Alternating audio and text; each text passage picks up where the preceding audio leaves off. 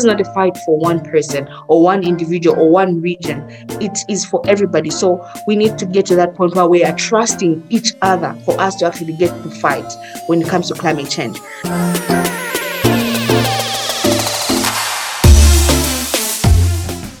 Welcome to the Renew Our World podcast. Renew Our World is a global movement of Christians who believe that since we are truly image bearers of God, we should act like it, living out love for one another in actions and in truth.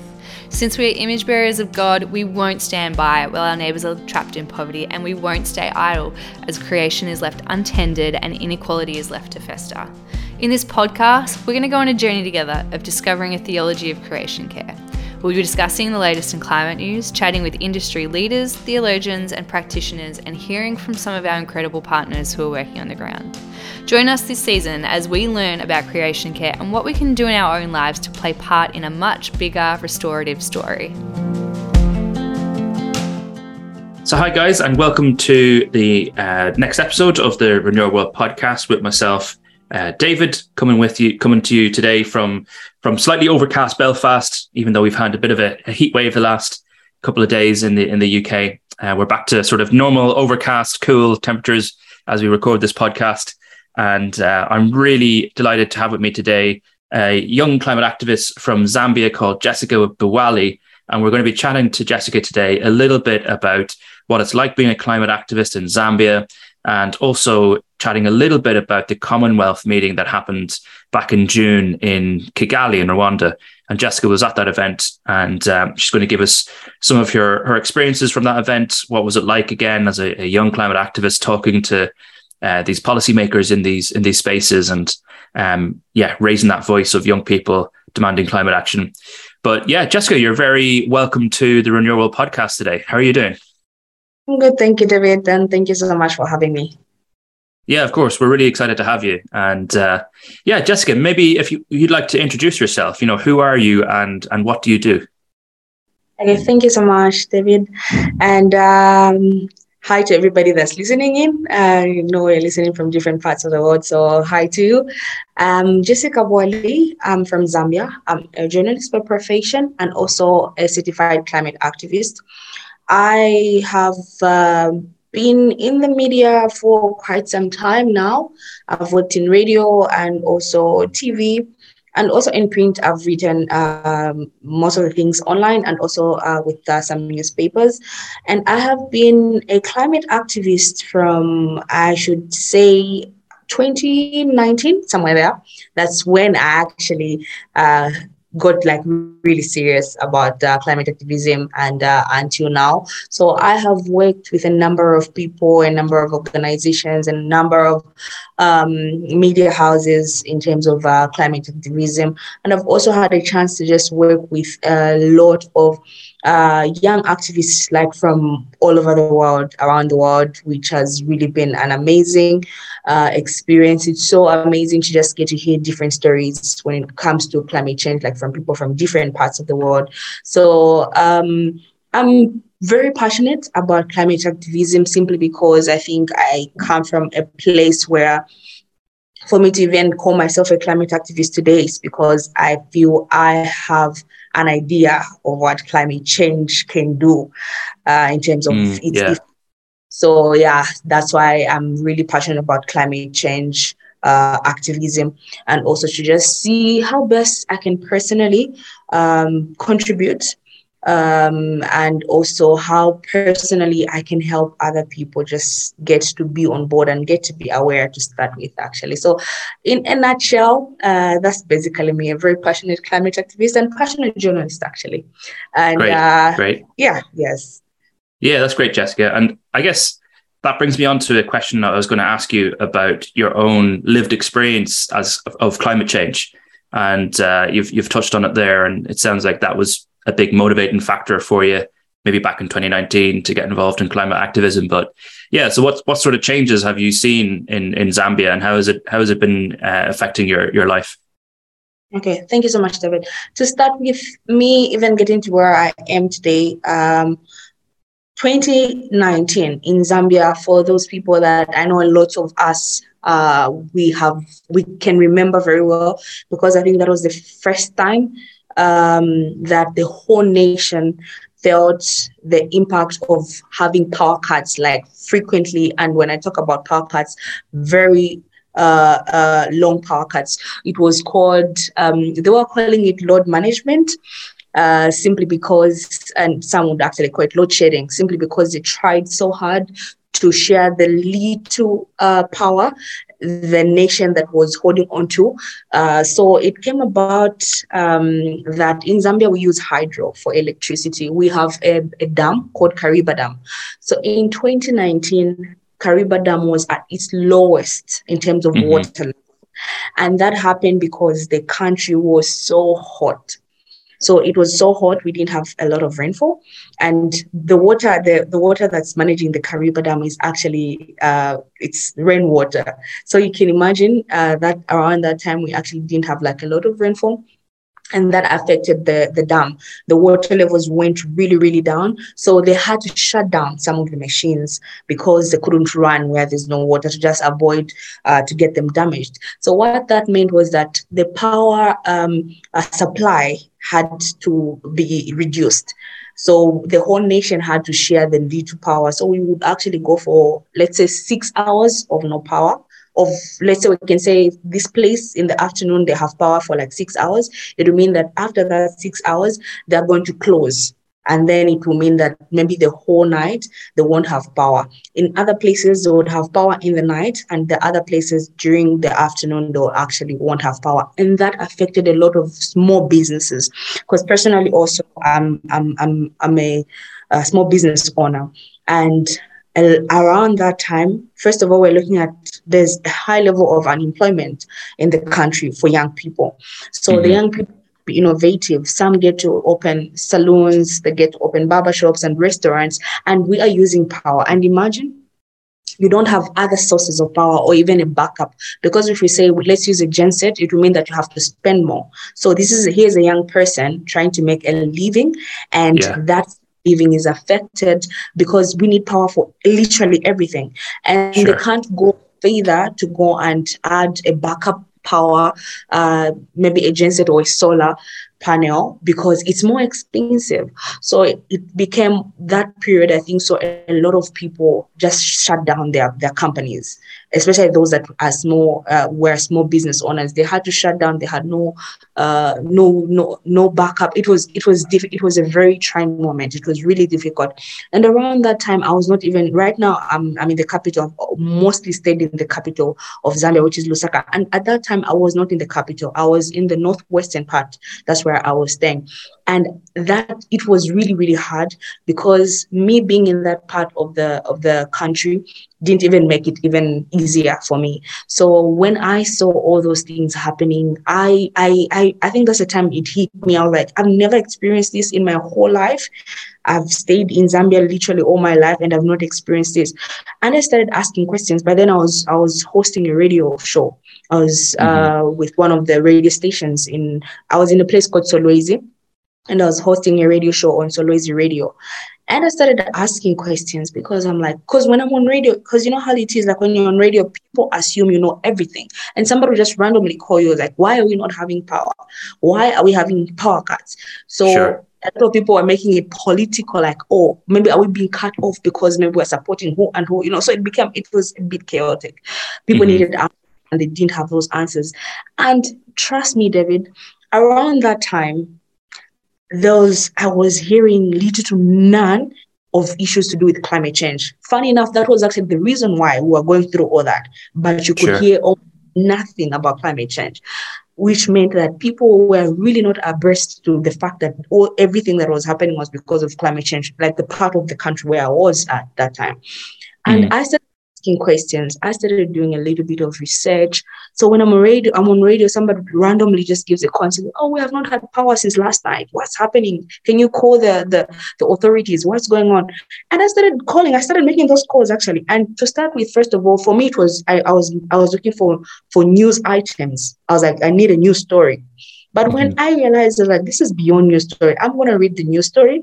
People will listen, but still they won't understand what's next. So I decided to start incorporating all that I was gating for news story in my show, in my breakfast show. So yeah. yeah, from that point, I just thought, you know what, let me just get to learn more about this. Let me get to read more about climate change. And luckily, I got to find myself in um, places where people are actually talking about climate change. I started learning more and I started getting to, you know, to further just get to bring that information back to my community, back to people, and make people understand. So when that period went, the 2019 period, the load shedding, load management period, it messed up a lot of things, a lot of businesses. People just went, it was bad, depression and everything. So when that period just moved, went on, I was like, I won't stop. Let me just continue. So I continued. Yeah, yeah learn. So uh, this is me looking at climate change on a very personal label, and that's yeah. why would you would you say that like lots of people in Zambia are interested in climate change? Like so, for example, in a UK context or US context or Australian context, where we have some listeners, people might be used to like the climate strikes, Greta Thunberg, um, the sort of uh, extinction rebellion you have in the UK, where they're sort of raising people's consciousness of climate action and that kind of stuff. What's that context like in Zambia? Like, would you find as someone who's interested in this area, are you in a minority in Zambia, or is there a growing a growing sense of momentum behind it? A growing sense of momentum, I could say yes.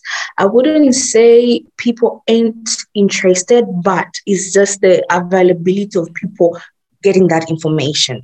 Because mm-hmm. you can imagine for uh, me, it took me, I don't know how many years until 2019, which is really recent for me to actually really be aware, like so aware. It's not like I didn't understand. I knew probably I would notice things here and there. And I believe that's also the same issue with other people. And worse more, I should say the people in the rural setups, they're the ones that, because these are people that are literally uh, um, are surviving on farming Okay. Mm-hmm. And these are people that have been noticing changes like for the past years. They're noticing how the rains are either coming in late or coming in early or having really, really short rainfall period.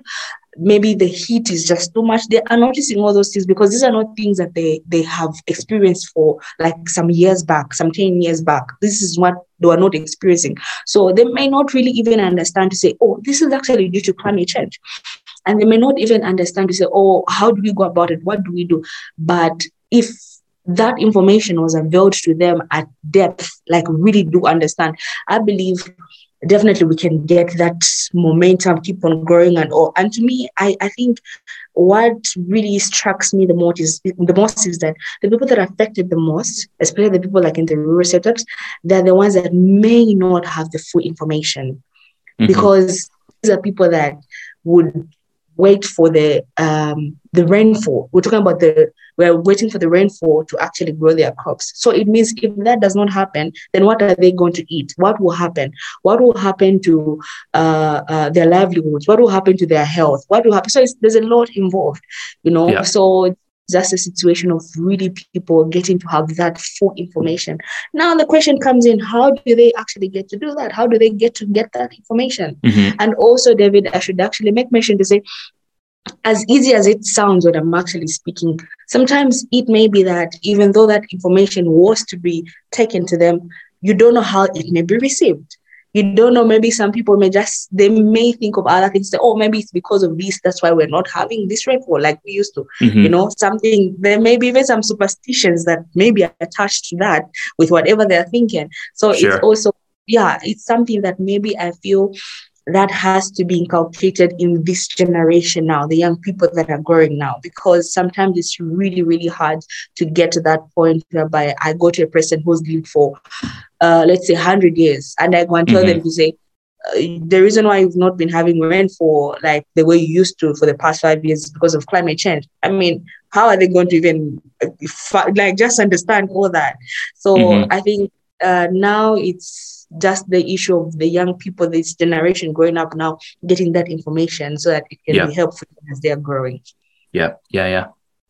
I guess moving us in a slightly different direction, but somewhat related, is uh, the the Commonwealth meeting that happened back in in June, and so maybe for for people that don't know about it, it's a meeting that happens with the the heads of state who are involved in the the Commonwealth. Uh, I guess you can call it maybe a network. It's let's be blunt about it, it's a hangover from British colonialism. It's sort of uh, the Commonwealth of, of British nations and or nations that have been involved in in um, or somewhat attached to the, the British Empire over the last uh, couple of hundred years. Um, Rwanda is unique in that it, it, wasn't actually a British colony, but has has joined the Commonwealth and uh, has hosted uh, this meeting. And it's been, I guess, it's a really good event for a lot of diplomacy to happen and um, relational diplomacy. I think between different different countries who are, who are part of the network. Um, yeah, could you tell people a little bit about that event? You know, sort of bit of background on the on the event as well.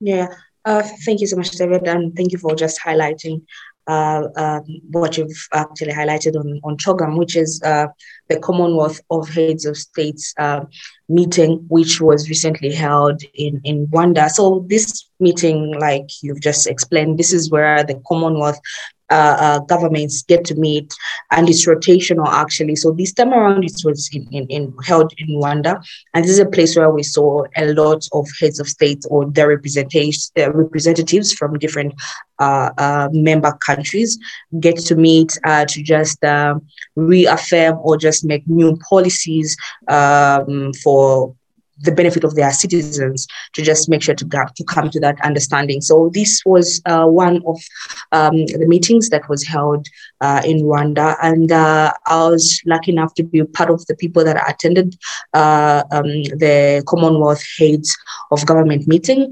um, and I was with uh, some climate activists from different parts.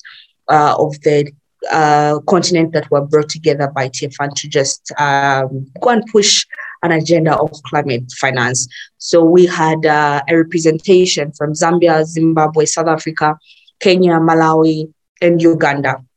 And these are when these are like dotted all around the, the, the, continent, which is good representation. So uh, at uh, CHOGM, the, the, the Commonwealth meeting uh, in Rwanda, this is a place that we tried to just uh, um, push our agenda of climate finance to the uh, policymakers. And also, we wanted to take advantage of the media to just spread our, our agenda and make sure that people um, get to know exactly what we're doing. And when we talk about climate finance, this is just us uh, reminding um, you know, the, the nations that signed up to the 100 billion uh, to help the, um, I don't know the word I can use, the vulnerable uh, or the yeah, most I guess the technical policy term would be like adaptation. So uh, money that would come from developed countries to developing countries to help them adapt to climate change. That's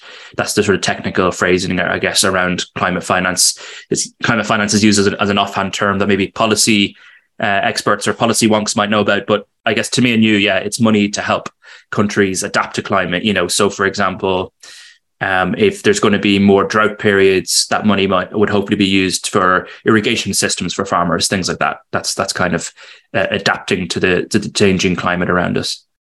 Exactly, and and you know one thing, David, that I have always um, something that strikes me the most when you come when you talk about the the 100 billion dollars. This is when you talk about the, the developed countries coming together and signing up to this and failing to honor it to me it has really been something that i have i don't know the reasons but i've I, I'm, I'm like thinking like this is an agreement that was made by you. So what is so difficult to just you getting to honor it you know to just actually help? Because this was something that was thought oh okay this could be a, a, a, a a good thing to actually try and bring the developing countries and the developed countries get to a certain level when it comes to climate change to just make sure that we are all on one on one page. Or it may not be one page but at least to just help out the developing countries. But this has not been the case unfortunately. So we thought let us just push for this agenda. This is something that has been there for it has not been honored for a while now. So we when we try to actually push for this agenda we are really hoping that the,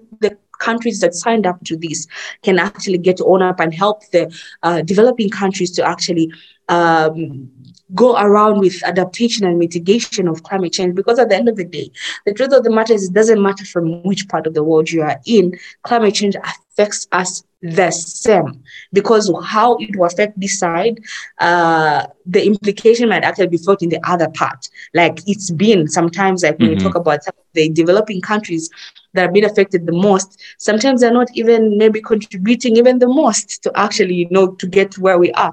So it's not, it, I'm not, I'm, it's not a blame game, but I just want people to realize to say climate change is hitting everybody the same. It doesn't yeah, matter where yeah. we are. So the, the, the, the faster or the earlier that we actually get to help those that are struggling with it, I think it may get us to a certain level whereby, okay, we can, how do we adapt to this? How do we mitigate all of us? How yeah. do we get to this point? So I think that's the point that we're really hoping that at some point, really soon that takes me to um, just, just a, a, question I had for you around a letter that you guys had. So you guys had a, a letter that was, was kind of partly written by some of the NGOs that are involved and partly written by by some of uh, the activists as well.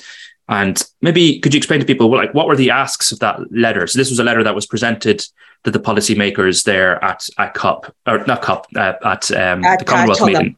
yeah, yes. Okay. And uh, yeah, what were the just, what were some of the asks that you guys were calling for? Okay, let me just put it up. So this is our letter. First of all, you can actually find it on uh, World Renewal, um, uh, I don't know. Okay, yeah, I don't know. Yeah, ren- renewalworld.org. World Renewal yeah. website, exactly. It's actually there. So our later we had three asked. So this is we wanted to have uh, an agenda, like I've been mentioning, to say the climate finance agenda when we go there, and this is what we went to do.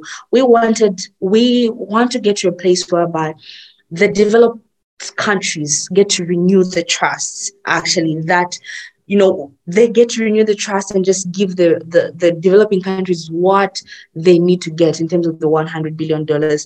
Uh, so in this later when you look at this later we even have like recommendation of this stem three. These are what we ask and uh, we, this is like what we are hoping we could actually get. So first of all want to rebuild trust with climate vulnerable nations by ensuring mm-hmm. that there's food delivery of the promised $100 billion annually, including 50% for adaptation. So this, this was our first ask. So we are looking at a situation where it's not just you giving out the money, okay? But this is a pledge that you made. So can you actually just uh, um, rebuild that trust? Because obviously, you can imagine, David, let me give you like a quick example. You can imagine you're in a vulnerable state, okay? You're stuck you need to transportation to move from one state to the other. And somebody actually says oh I'll, I'll, pick you up. I can actually do that. Then you keep on waiting and they never actually show up without actually even saying anything to you or anything. You can imagine how you're going to feel how you're going to lose trust in that person. Even the next time that some they're going to come and say i can help you up with something it could be very difficult for you to actually get to trust Okay, so mm-hmm. that's the trust that we want to be rebuilt. Because once that trust is rebuilt, I think it will be very easy to even move forward. Because when we talk about climate uh, climate change, this is not a fight for one person or one individual or one region. It is for everybody. So we need to get to that point where we are trusting each other for us to actually get to fight when it comes to climate change. And also, um, the second ask was ensure that finance reaches local communities on the front line of climate change. So this is one, I think to me, this is one thing that I pushed the most when I was a child. Yeah, of course. Yeah, I pushed this one the most. Uh, I may have even been kind of, oh, okay, I know we have three asks, but I'm like relying so much on this because we want a situation whereby even as the developing countries, Okay, when we get to the point, I know we are fighting for this, like we want this, please own mm-hmm. up to this pledge. But when that pledge is actually it's fulfilled, let it do the work that it is supposed to. I think this is the most important thing because even us, we need to be trusted. Just like we are asking to rebuild trust with the developed countries, we would also want them to actually trust us to say, okay, we have now given you, this is what we had pledged. So please, can you do what it is supposed to actually be done with. So this is, I think, to me, this unfortunately, there's um, there could be a temptation of funds going where they're not supposed to, sure. or funds being used in a way that they are not supposed to, or they were intended for. Sure. So you can imagine we get okay, we get okay. Here is a the, the money split, okay, split to the people that are supposed to receive, then what happens next? You like this is a point where you don't forget to say there's a village that has had less rainfall and they've been fighting uh, um, with uh, drought for a very long time. So they need maybe they need some supplements. They need uh, to diversify in terms of their farming. So why don't you actually give the right people that actually deserve that money to actually do what they need to do in order to actually sustain their lives? So this, to me, this is something that is really personal because I have seen situations of funds being misappropriated, being misused, mis- mishandled, and everything. Yet the people that really deserve to actually have um, to benefit from them don't even uh, get to reach. Like it's the, the funds only get to reach at that point and the people that actually really are supposed to be of benefit to them are down there and they never get to reach at some yeah. point i don't know yeah, how yeah.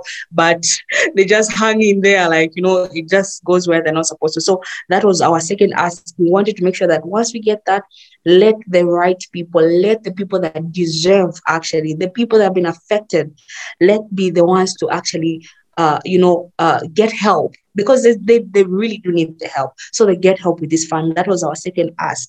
Then we and there was one final one on green green jobs as well, right? Exactly, exactly. So the final one we want to we are hoping that uh, when we get that, we actually get to invest it in green jobs. Um, even especially for the young people, like even now, if I want to talk about, oh, we are fighting uh, uh, climate uh, change, climate change, but meanwhile we are maybe even contributing more. Then it doesn't. It's like it's just a, cycle, a cycle that is zero, like it zeroes back to to to nothing. So if we are going to uh, um, fight climate change, we should also be in a place where whatever we are doing around us, it's not contributing to climate change. So when we actually get, we are thinking, okay, let's get to invest this in jobs because jobs are really, really hard to come by. Like from where I am right now, I know it's different places, different stories, but from where I am, jobs are really, really hard to come by.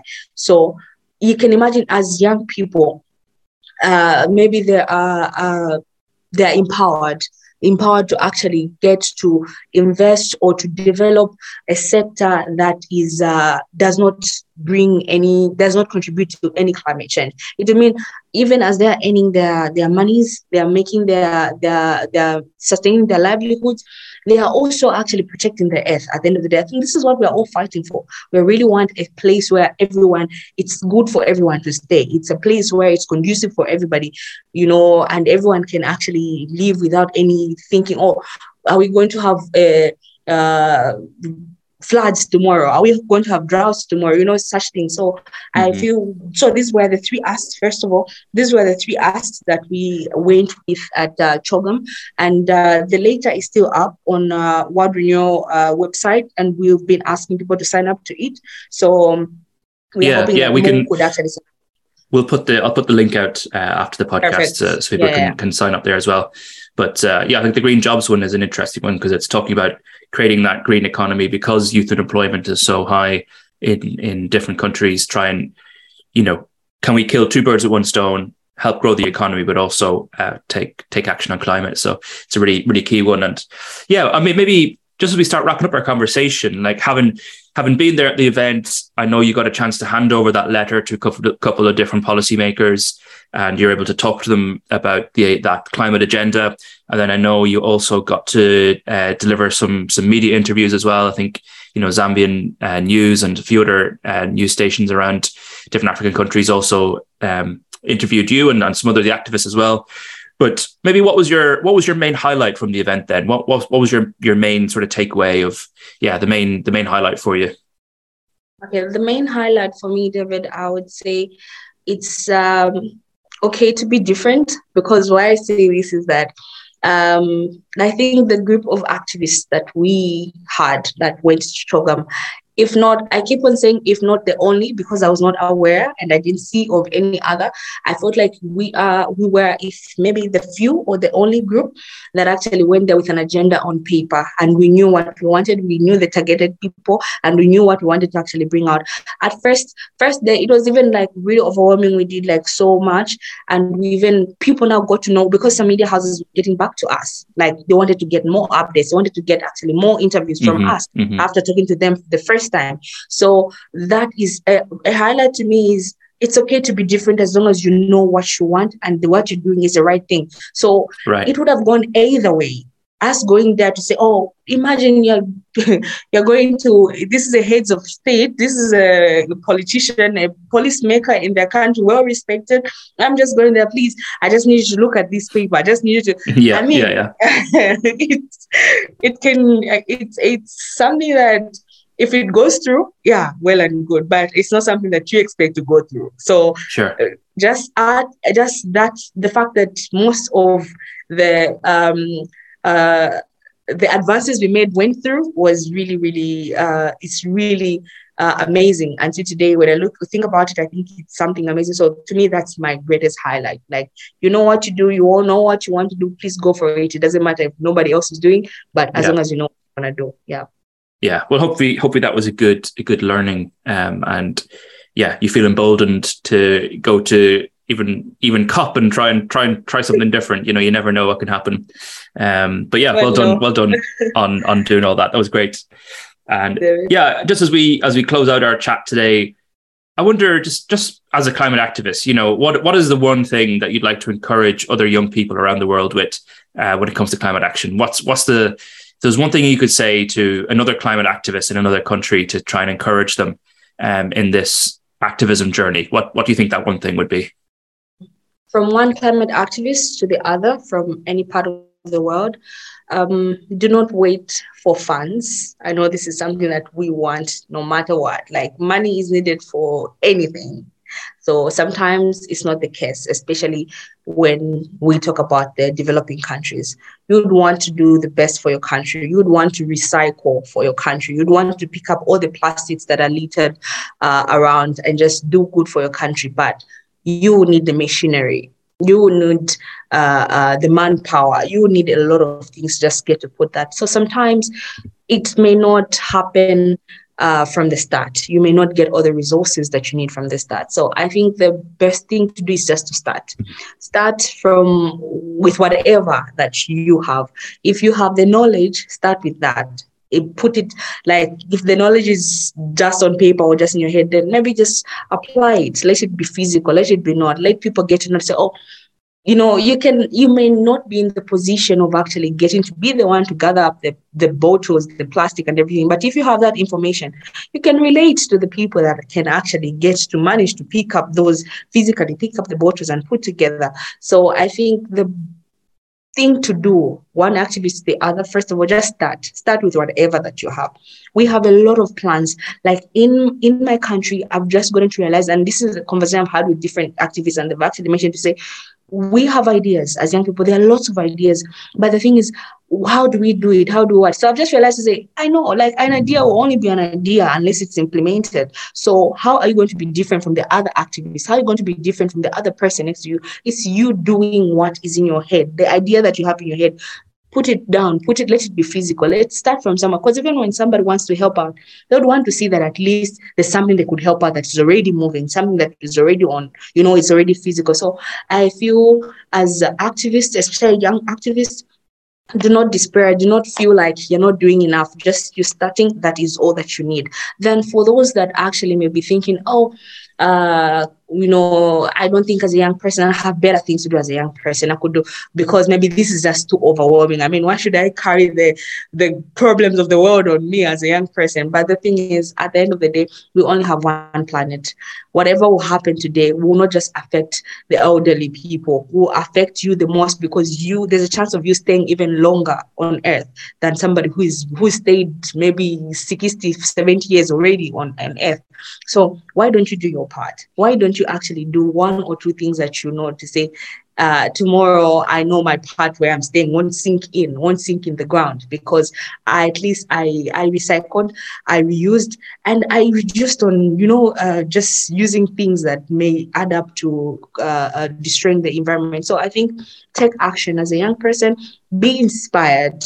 As a young person if you feel like if you've never actually thought about you know even getting to know more about climate change just be inspired. Look around what's been happening. Look around how the weather's been changing and ask yourself questions why is it why are we here and what is it that i can do to help in mitigating and also just in adapting in adaptation so So I think that's that's what I can actually say. It's just about just take action. Just start with whatever you have. Doesn't matter where you are, which part of the world.